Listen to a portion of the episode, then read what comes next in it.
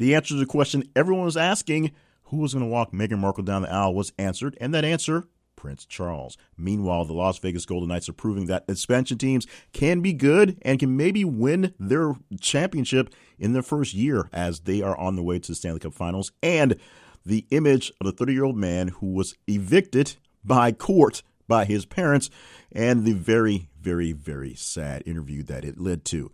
All those stories were pretty large for the week, but not large enough to make it to top 10 territory as chosen by you out there via the internet. So, what stories are in the top 10?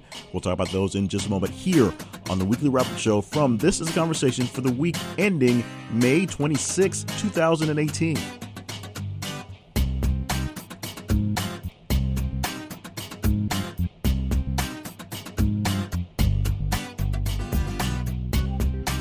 And welcome to the show. I'm Jay Cleveland Payne, your host for all things coming from thisisaconversation.com and this show, the weekly wrap up show. And if you are a regular, it's after a sort of quick, unannounced hiatus. Unexpected stopgap in the work process kept us from getting anything done last week. So we are refreshed, we are back, we're renewed, we are coming in with a strong sense of purpose and a few days extra to think about our actions and hopefully reflect on some greater things to come. Now, why are you here? Hopefully, you're here because you enjoy this conversation and all the conversations we have inside our social media and, of course, on our website. This is a conversation.com. What we have for this show is all week long, we go through all the great stories and some not so great stories and some in between stories and post them via our social media feeds and our website so that you can get a chance to tell us which ones are most important. And it's very simple. Follow us on Facebook at This Is a Conversation. Follow us on Twitter at TH underscore conversation. And as you see our stories pop up into your news feed, they come in from various different news sources and they're mostly replicable. We go for the best ones we can, and sometimes we do fringe a bit, but you find the story, you see the story. If you like it, if you love it, you hate it, if you want to reply to it, you want to react to it anyway, you want to share it, you do that. And the more interactions you give to a particular story, the higher it gets a ranking, more counts into its engagement.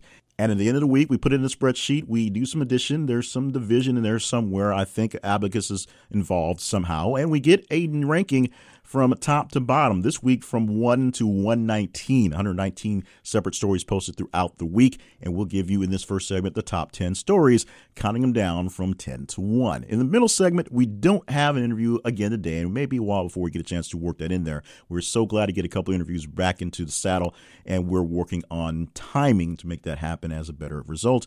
But we'll do some serious housekeeping on how we may be taking this show uh, in not quite a different direction, but some different things we may be doing to liven it up to make it ready for radio. As I said, one of my main goals is get this on some radio stations, and there's a couple bits of feedback I've gotten, so we may do some shifting on there, and it's going to stay in the time allotted. Meanwhile, we're going to hopefully stay in time allotted. That's an issue as well. And in the final segment, we will wrap up with all the things we missed, including uh, 119, the almost relevant story this week, the story with the lowest ranking inside the eight-ish days we have to play with. Plus, we round out the top 15 stories that almost made it into the top 10 and get in as many other headlines as we possibly can as time allots. So let's go ahead and get in with the show today, starting with number 10. This story sourced from Reuters, but unless you've been living under volcanic rock for a while and out of the news loop, you've heard about what's going on in Hawaii. The headline for this one at number 10 is Hawaii reports first serious injury from volcano. Reading a quick bit from the actual article that we had, which we posted, by the way, on Sunday, Sunday the 20th of May. Here is a little bit from that article. A stream of lava blocked a Hawaii highway on Sunday that swerves as a escape route for coastal residents, while the first known serious injury was reported from fresh explosion eruptions from the Kilauea volcano. A homeowner on Noni Farms Road who was on the third floor balcony and had his leg shattered from his shin to his foot when hit by a lava spatter, said Janet Snyder, a spokesperson for the Office of the Mayor, County of Hawaii. She added the lava splatters, quote, can weigh as much as a refrigerator and even small pieces of splatter can kill, unquote.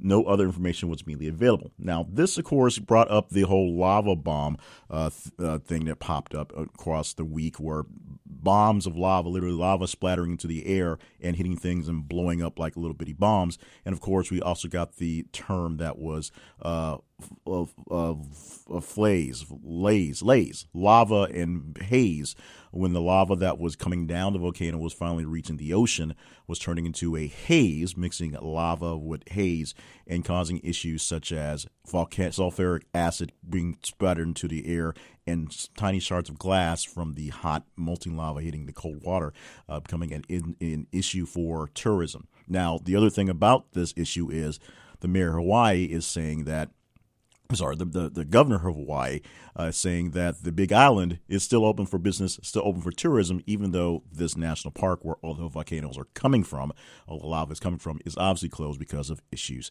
at that location. Moving on to the number nine story for this week. Headline Security troops on U.S. nuclear missile base took LSD. Posted on Thursday. May 24th. This story gets a 4.26% bump in response. That's what you responded to. So you like that one, or at least responded to it that much more than the last one. Here's a quick read from that article. We sourced that from the AP. Washington. One airman said he felt paranoia. Another marveled at the vibrant colors. A third admitted, I absolutely just loved altering my mind meet service members entrusted with guarding nuclear missiles that are among the most pop- powerful in America's arsenal. Air Force records obtained by the Associated Press show that they bought, distributed, and used hallucinogen LSD and other mind altering legal drugs as part of a ring that operated undetected for months on a highly secure military base in Wyoming. After investigators closed in, one airman deserted to Mexico. Course he would. A quote Although this sounds like something from a movie, it isn't, said Captain Charles Grimsley, the lead prosecutor of one of the several court martialed. A slip up on social media by one airman enabled investigators to crack the drug ring at F.E. Warren Air Force Base in March 2016, details on which are reported here for the first time. 14 airmen were disciplined. Six of them were convicted in courts martial of LSD use or distribution say that three times fast, or both. Our number eight story this week, also sourced from AP, although it was, of course, everywhere, and also posted on Thursday, May 24th. Trump pardons late boxer Jack Johnson. This one gets a bumper response from the nine, a 5.1%. Here's a bit from that article from that day. President Donald Trump on Thursday granted a rare posthumous pardon to boxing's first black heavyweight champion, clearing Jack Johnson's name more than 100 years after what many see as a racially charged conviction.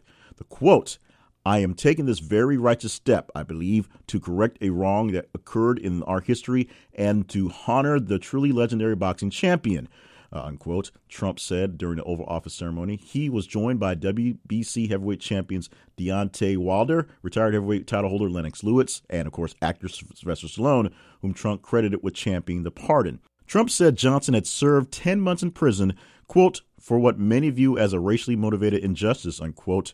Another quote from the president It's my honor to do this. It's about time. We do believe it's about time. This is something that people believe that President Barack Obama should have done. It would have sort of made sense in that case. Something that people believe that should have been done way back in the Clinton days. But it's taken a long time, and maybe there's more politically charged issues in this than we think. Uh, maybe it's because Trump wanted to meet Sylvester Stallone. Maybe Trump wanted some sort of diversion to other things going on. But Trump, who is big on spectacle and big on shows, put a big spectacle and a show on this, although it is something that was truly needed. Of course, what he was charged for was taking his white girlfriend across state lines for cruel acts or basically sex acts, things like that. So that was what he was charged with. He spent this 10 months in prison of a 12 month sentence. And of course, he died in the 40s. Our next story is in the seventh spot, but it's a virtual tie with the number eight story. It gets a bump in response of zero actually, but gets slightly response for having a higher count with engagement. The numbers get skewed back and forth, so it's slightly higher, even though the actual number count is exactly the same. But here's the headline 21 year old Gleyber Torres homers twice off a 44 year old Bartolo Colon. Uh, this story we received from the MSN Sports page, but this also all over the place. And let me read from this one because this is a very interesting one. And it shows that, yes, we all get older, and sometimes our age does catch up to us in odd ways. Yankee second baseman Gleyber Torres was born December 13th, 1996. That year, Bartolo Colon, who turns 45 years old on Thursday, was wrapping up a season he spent at Double A Canton, Akron, and Triple A Buffalo. He would de- debut in the majors the following April. So the year that Torres was born was the year of the debut for Bartolo Colon. Let's go to the next paragraph. In a clash of generations, the 21 year old Torres and Colon squared off on Monday as the Yankees visit the Rangers. Torres won the battle twice, drilling a two run home run off Colon in the second inning and a solo shot off Colon in the fourth. Colon wound up giving up six runs in total on eight hits, including four homers, and a walk with four strikeouts in five and third innings. So there you go. It is a testament to age. We all eventually give up to uh, the battle with Father Time, who was obviously undefeated in all cases, but it also shows the generations that are coming up can be a little bit stronger and can really kind of get under your skin. Literally, the day that Torres was born, um, Bartolo Colon was getting ready to get take make his major league debut. So 21 years into the majors, a 21 year old is um, showing him up on the mound. Another story we seem to source from MSN Sports. It seems to be a big hit for this week. This one came out on Wednesday, May 23rd. The headline is Milwaukee police release footage of cop using taser on Sterling Brown. This one gets a bumper response from the 7 8 of 1.94%. That's a jump into the sixth spot here. Reading from the article that we have from MSN Sports. Milwaukee Police Department released on Wednesday highly anticipated body camera footage of one of its officers using a taser to subdue Milwaukee Bucks guard Sterling Brown in a Walgreens parking lot early this year and said it determines members of its force acted, quote, inappropriately. Police Chief Alfonso Morales said officers, quote, were recently disciplined, unquote, without providing details. Officers used a taser to an arrested Brown, now 23, in the early hours of January 26 after the arresting officer noticed the athlete's car parked across two handicapped parking spaces at a local Walgreens. Soon after, the officer later wrote in a police report Brown emerged from the store and stood within arm's reach of him, refused repeatedly requests to step back, and became, quote, very aggressive more from the article because this was a big deal. The officer subsequently called for backup, after which Brown physically resisted officers' attempts to handcuff him and was taken to the ground in a controlled manner, the officer said in the report. Brown continued to resist while on the ground, and as a result, the officer said a taser had to be emptied to get Brown in control with handcuffs. Brown was booked and received a $200 parking ticket but after looking at the reports and body camera footage, authorities decided against the arresting policeman's request to have Brown charged with obstructing an officer. An internal affairs investigation was opened soon after, as one would expect. So a double a parking violation, parking doubly in a handicap spot, uh, got a NBA superstar tased. Yes, that happened here in America. We move on to our number five story this week. This gets a bumper response 126.6% from the sixth story. And trust me, the numbers get even crazier from there going on to number one. Let's start off with this one where we're at. The number five story, the headline we have Baltimore County police officer shot and killed, governor says. As I said, posted on Monday, May 21st. This is the article that we got it from CNN from their website a bit from the article. A Baltimore County police officer was shot and killed Monday afternoon in Perry Hall, a community northeast of Baltimore, Maryland Governor Larry Hogan said on Twitter. Suspects are still at large, according to Baltimore County Police Chief Terrence Sheridan. The incident took place around 2 p.m. when the officer responded to a 911 call about a possible burglary with four suspects, Sheridan said. While the governor said the officer died from the shooting, the police chief said the nature of the officer's injuries are unknown until the medical examiner does an autopsy and determines a cause of death. The officer was taken to the hospital where he was pronounced dead at 2:50 p.m., according to CNN affiliate WJZ-TV. Sheridan said the officer was wearing the activated body camera that investigators are examining. Quote, We are now investigating this as a homicide, Sheridan said in a press conference Monday evening. Suspects are believed to be armed and dangerous. There's no real update to this one, so we don't know the full story or fuller story past this, but we received this one, and this was just one of many deadly stories that were on this week, and most of them on the high end of the top 10. We'll see that come moving forward in just a minute. Now we're on to the four story for this week. This gets a bump, a response of 2.52% from the five. The headline Former Russian spy Sergei Sherpa discharged from hospital. Friday, May, May 18th was the day we posted this one. Here's what we have from USA Today. Former Russian spy Sergei Sherpa has been discharged from a British hospital more than two months after he was poisoned with nerve agent, officials say Friday. Sherpa, 66, and his daughter, Yulia, 33, were found unresponsive on a bench in Salisbury in southern England on March 4th. The two were taken to Salisbury District Hospital in critical condition. Yulia Serpa was discharged from the hospital last month. Salisbury District Hospital announced Friday that the, both patients have been released. The father and daughter have been taken to an undisclosed location for their safety. Now, the backstory on this, I won't go into the full article we have. The backstory is the fact that uh, which I'm totally butchering, is a former Russian spy. We said it in the article. And because of that, the Russians don't really like him living freely in London. And so they found a way to get at him, and they've been do, doing this thing pretty recently. The nerve agent thing is kind of their current little deal.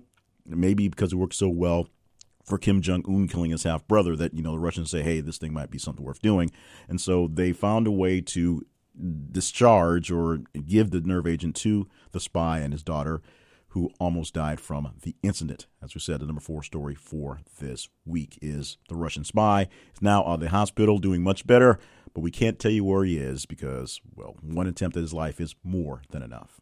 We will cover the big school shooting in just a moment. It turned into a super story, and we'll get into how that happened as we get there. But first, what looked like to be a very quick copycat uh, turned into something a little different, but still uh, just as violent and deadly. The original headline multiple people shot at Mount Zion High School, police say. The updated headline was Two arrested in shooting near Clayton County School after graduation. This story is the number three for the week. It gets a bumper response from four at 34.84%. We posted this on Friday, May 18th. So let's get to the story. We got this from the Atlanta Journal Constitution's website. Here is the updated story. Clayton County Police have made two arrests in Friday night deadly shooting in a parking lot across the street from Mount Sinai High School. The names of those arrested and the charges are not being released, as additional charges are expected, Clayton Police spokeswoman officer Marcia Davis said. One woman was killed, another was injured when gunfire was exchanged around 8 p.m. The lot at the high school was being used as the overflow parking for the Perry Career Academy graduation at the Clayton County Performance Arts Center, which is across the street on Mount Zion Parkway. Perry Career Academy is an alternate high school in Jonesboro. The ceremony had recently ended when the women were shot, but the incident was not related to the graduation of the high school, according to the school district. So while we thought initially this was posted as a school shooting late at night, and then we heard it was at a graduation ceremony, we're finding out that it was not so much related to the graduation ceremony or the school, yet still a very, very dangerous situation. So thoughts and prayers go out to all the people dealing with the aftermath in that response. Unfortunately, the headlines get deadlier and deadlier as we get closer to the top. Let's go to number two story right now. Originally posted, Panama City police respond to shooter barricaded in apartment complex. This was updated to this. Florida police report two dead after standoff at Panama City apartment complex. The update to the story. The gunman was found dead and after soaking his apartment with gasoline. That's in the line there. More from the story from the Huffington Post. That's the source we got from this one. A Florida man suspected of killing one person and injuring another has died inside an apartment complex in Panama City. The Bay County Sheriff's Office responded to Huffington Post. Authorities were surveilling Kevin Holroyd's home in connection to a homicide in nearby Walton County earlier on Tuesday.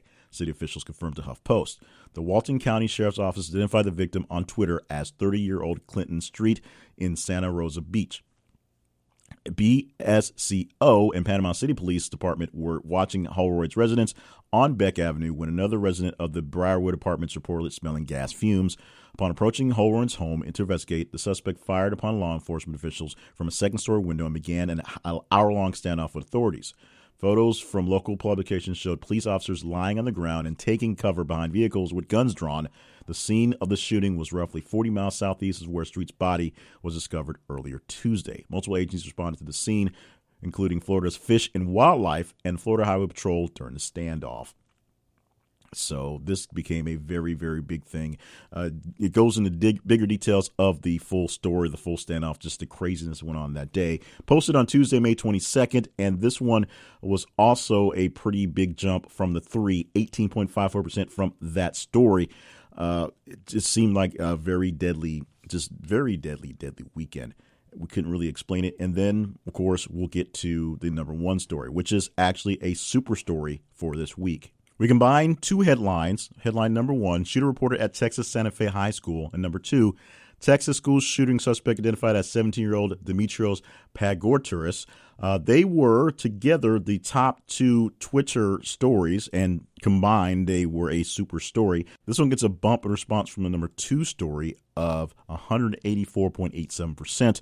From the number 10 story, which was the person injured in Hawaii's volcanic activity, that bumped up by a thousand percent, 1,033.67. And from the 119 almost relevant story, that one is 11,010% jump in response. And we'll talk about that story, of course, in the third segment.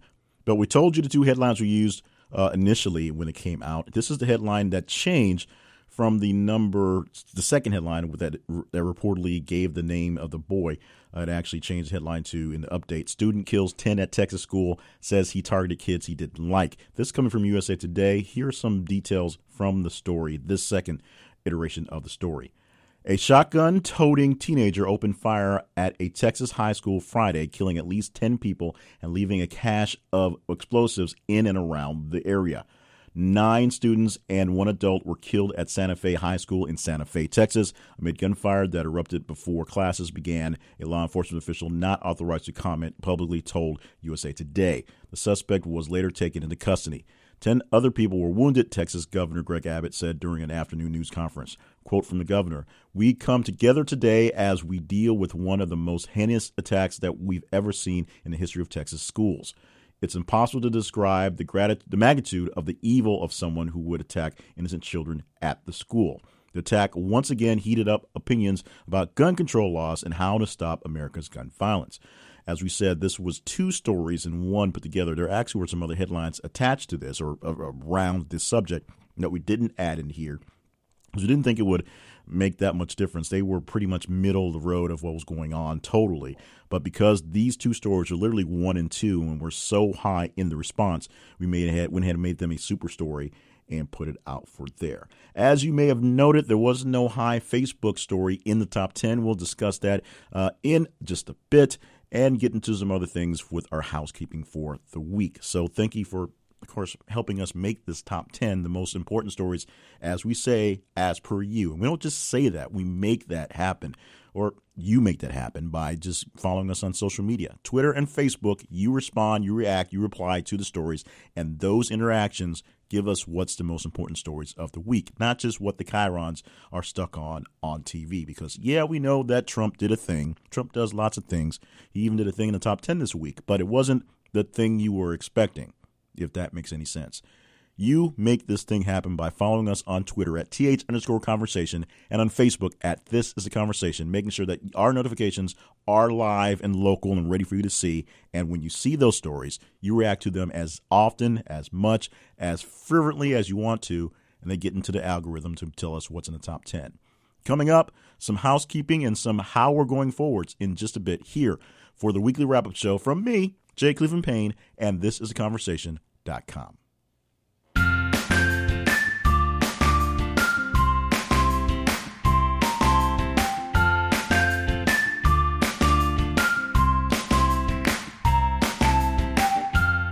It's been a while before I did any hyping of the website. This is theconversation.com, the main website, because we've been doing some changes, some shifting, some meandering, some mucking, mucking around, to be honest, on the purpose of the site and what we do for our full mission. We've put more focus on this podcast and reaching out to community for you. But we're now starting to reach back out and look for more people to do the survey stuff. We have, well, we, we've didn't really kill the survey panel, but we're looking to do more things that are more informal type surveys. We're looking for more informational surveys. We're not going to do as many of the paid things. People who are in it are still in it to take care of what's going on. But we're trying to find more informational surveys to help you and get better stories. We want to do more journalistic things, if you will. So we'll be reaching out to you in the upcoming weeks on how we can do that. We'll be sending out surveys to all of you in various ways to find out how we can get in contact with you to talk about things. We'll do the same topics all sorts of type of topics. What are your views on things? What's the slant we should look at too? And what things should we check in out more often? Now, while that was not quite grammatically correct, I think you get what I'm saying here. We want to have more conversations, more great conversations, but we need to know how those conversations should be led. We know how the stories of the week are led because we come up with the stories listing, we put them out there, and you respond to those. But we want to get your direct response on direct issues, and we'll be doing that very soon. So look out very soon for information on how you can be a part of these new surveys. Now, remember, this is not the survey panel. This is not the get paid to do survey panels we had for a while, but this is a way to get in touch with you and have more conversations and hopefully get more of you in our conversation Facebook group for more extra chatty stuff there. So look out for that. You can look for our Facebook group and maybe start from there, but look out for more of us asking more of you in the upcoming weeks.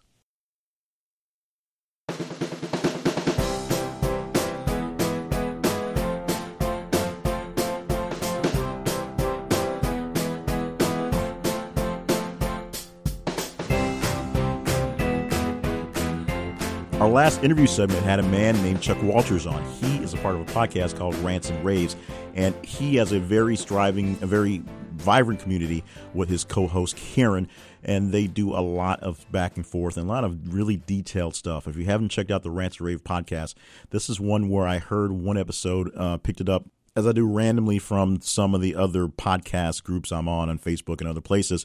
But this was one where I turned it on and listened to a full episode without stopping. It was probably 30, 35 minutes or so without interruptions and instantly started tweeting about it, Facebooking about it, telling folks about it. And when they put a link to join the group, I gladly accepted uh, because I was so jazzed about it. It's the most fair and balanced and used on purpose um, podcast there. So there's another plug for Rants and Reasons podcast. Go find it. It's on Podbean, it's on Stitcher, it's on um, iTunes, wherever you want to look for there. In the meantime, we had an issue with that interview, and the issue was the fact the interview was extremely long. Uh, I've been working to tighten up things, and brevity has been the buzzword here. Uh, but we had two big issues with brevity. Number one, the segment one, the top 10 segment, was kind of long. The interview was very long and very interesting. So even though I chopped out a good couple minutes of it, the timing or the uh, the timeout for the podcast suffered for it. We didn't do the running out of time headlines because we were already past time by the time we got there. So we basically just did the almost relevant story and the top 15 stories and moved on from there. Now, remember, if you are a longtime listener to the program, we've been trying to put this show on the radio. I am a radio person. That's what I do. And my big goal is to make this something I can use for a radio broadcast. And in the process, bring more people in on conversations to build up the overall This is a Conversation brand. There have been some feedback from some stations, including some people I work with, on how to make this work. And we'll be doing some tweaks and some twinges inside the next couple of weeks. One thing that will probably happen, because I don't think I can shorten the time in the first segment, is we'll probably turn this to a four segment show. It'll be a top five, or I guess 10 to 6, then 5 to 1, and then the interview or housekeeping, and then the wrap up segments.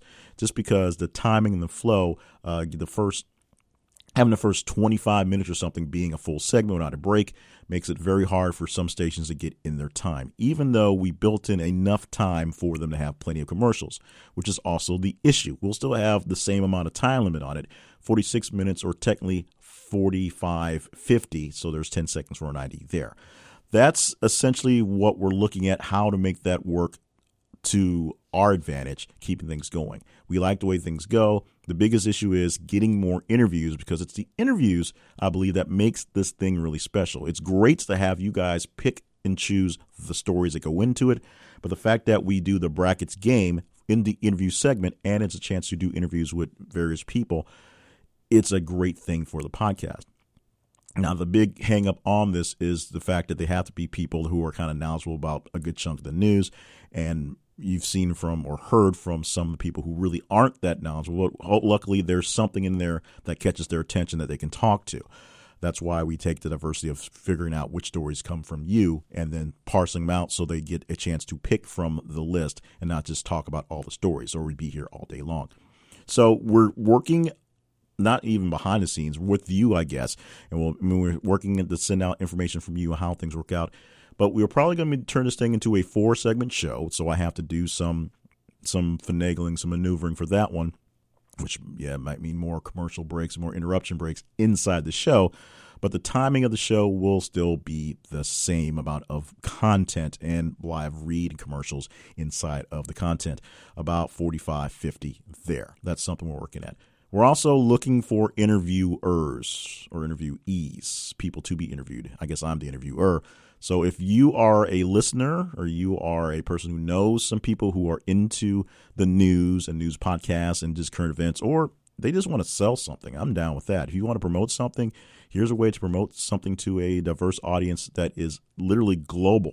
Uh, the, some of the bigger numbers we have, oddly enough, come from Australia but we have a lot of numbers that come from the um, European uh, places and some from some Asian um, spots that you would not believe. We are pretty big in Indonesia. I'm not sure why that is, but we apparently are. Uh, we've had some very major stories pop up from um, the areas there, a lot of Bollywood type stuff. And I think a lot of it pops up on the stories that we have, and because we're placing more stories in the wee hours of the times where I live in Central Time, which is basically middle of the day, on the other side of the world, even though the stories may be a, you know a day or a day and a half behind in some cases by the time we get here, there's still big stories around the pond or across the way, or however you want to say it. So that's how it's there. So until I can get my tour stops going and hit all the great spots around the world and really show what we have to get going on, all I can do is rely on you. So Another bit of behind the scenes stuff is that we're doing some consolidating for the business side of what I have going on. Uh, to keep make a long story very short, I've been contrasting, contracting a lot of things to make things work out. Some things are actually working very well that we just sort of put the kibosh on to let some other things grow a little better, and some things weren't working as great as they should have. So, to contact me, directly to me. The best way to do it is to go via the main website, jclevelandpayne.net. That will be alive for as long as I can, as long as I can keep it going. But we have gotten rid of some of the back office work there. So email me at jclevelandpayne at gmail.com for a while. We're going to pay for the back office again in a bit. We're just doing some reshuffling, and Gmail is cheap, free, cheap and it's simple and easy. And all my other emails basically gets funneled into that address as, as anywhere, any any anyway. So I'm basically shuffling through that all day long, checking for things and making it work out. So just send it there, and we'll work it from there. I hope I'm not missed anything important. If I have, uh, you guys can let me know, of course, at jclevelandpayne at gmail.com. And just thank you once again for being a part of what's going on and listening to what we have going on and giving responses. I've really loved the replies and the responses and ratings and reviews we got off of iTunes the last couple of weeks. We were able to get into some some groups where we were able to kind of share – the love of the show and gives and give some straight critiques to some other podcasters. So in that way, we expanded on the knowledge and people out there, and we're doing more things to reach out to you guys as well. So in the next segment, and we're going to keep it in the last segment to keep people listening. Although, yeah, I know you can fast forward. In the next segment, we're going to uh, shout out to some Twitter and some Facebook users. We're going to give you the almost relevant story of the week, number 119, what it is and why it may or might actually be important. Round out the top 15 and get in as many headlines as possible. Once again, as I used to say all the time, I don't say as much as I did, but still really mean in my heart. Thank you, thank you, thank you. Make sure you share us with some friends, some enemies, and random strangers get more people into the conversation as much as possible. Coming up, segment number three, or is it? In just a bit from the weekly wrap up show from this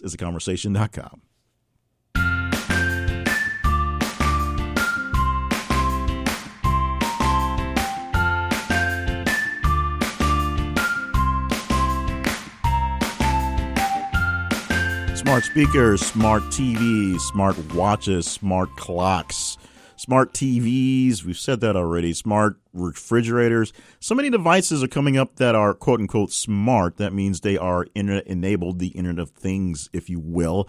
That you may have some issues with all these things talking to each other talking the right way to themselves and eventually to you. It's not just as simple as plugging up and letting the internet fix it these days. Sometimes it takes a little bit of extra effort to get the right things going the right way and the right communication lines in all the smart things talking so they talk to you the right way. And Puls can help you out.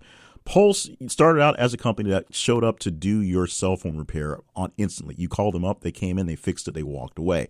They added into plenty of great features and plenty of great services, including setting up TVs and smart speakers and home systems and networks of all sorts. So all you do is make one call and you tell them what items you have to be connected. They connect them, they set them up, they do what they need to, and of course, they still fix cell phones. So if you want to get a little help and get all your smart things smarter, then just contact Puls and they'll take care of it. And the best way to do that is through us. Go to thisisaconversation.com slash P-U-L-S. Thisisaconversation.com slash P-U-L-S for a great deal on great setups for home setups and just repairs of various smart things from Puls.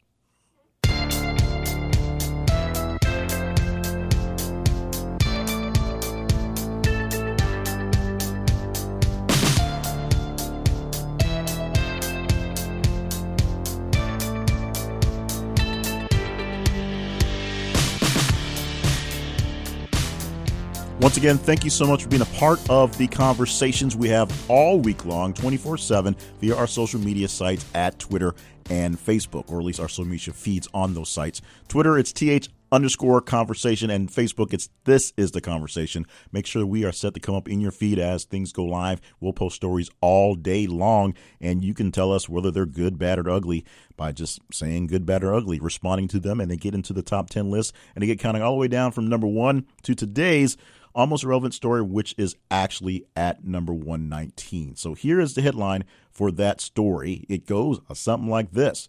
Director of Federal Prisons resigns after clashes with Kushner. Sessions says report. This posted this morning, the one the last post we had this morning, which tends to be where the ones come in. They're the latest post that come into the system, and they don't have a lot of time to germinate. So maybe this thing will grow over the past seven days, next seven days probably not as low as it was from this morning.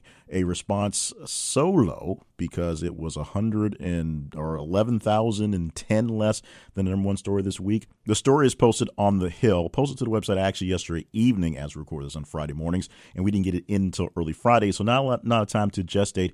But a couple quick lines from the story. The director of Federal Bureau of Prisons reportedly resigned last week amid tensions with senior White House advisor Jared Kushner and Attorney General Jeff Sessions.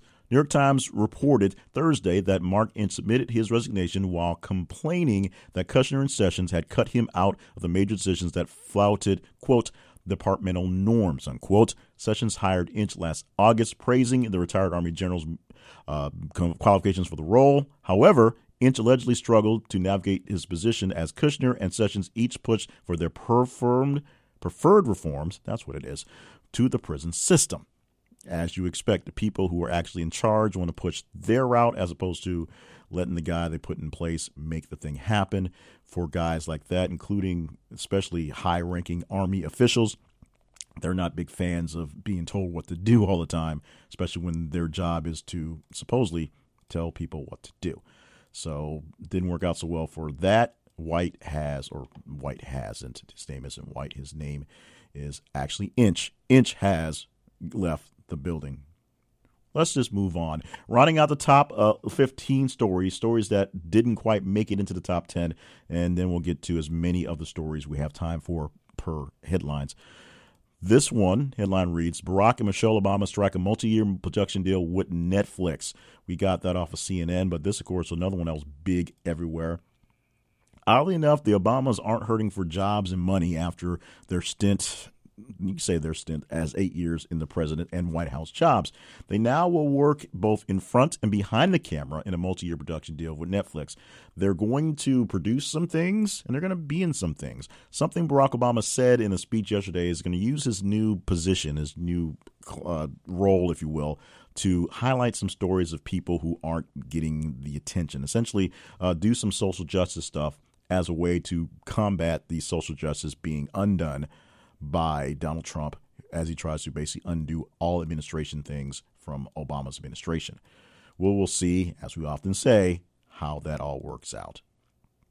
Moving on to what was the 12 story this week, and this was the story wrapping up, although it was early in the week, uh, the culmination of joy and love that was the wedding between Meghan Markle and Prince Harry. the headline we put down Prince Charles walked Meghan Markle down the aisle at her, her part at wedding to Prince Harry.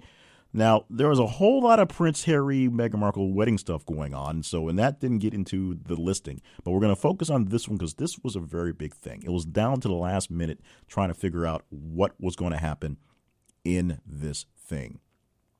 Remember, Meghan Markle's father, who lives sort of secluded in Mexico, got duped by some some paparazzi guys to put up some fake pictures of him supposedly getting ready for the wedding, and that got exposed as fake, and they exposed him as a fake, and they did all this stuff on there to find out that he was having heart surgery two days before the wedding was happening and couldn't come anyway.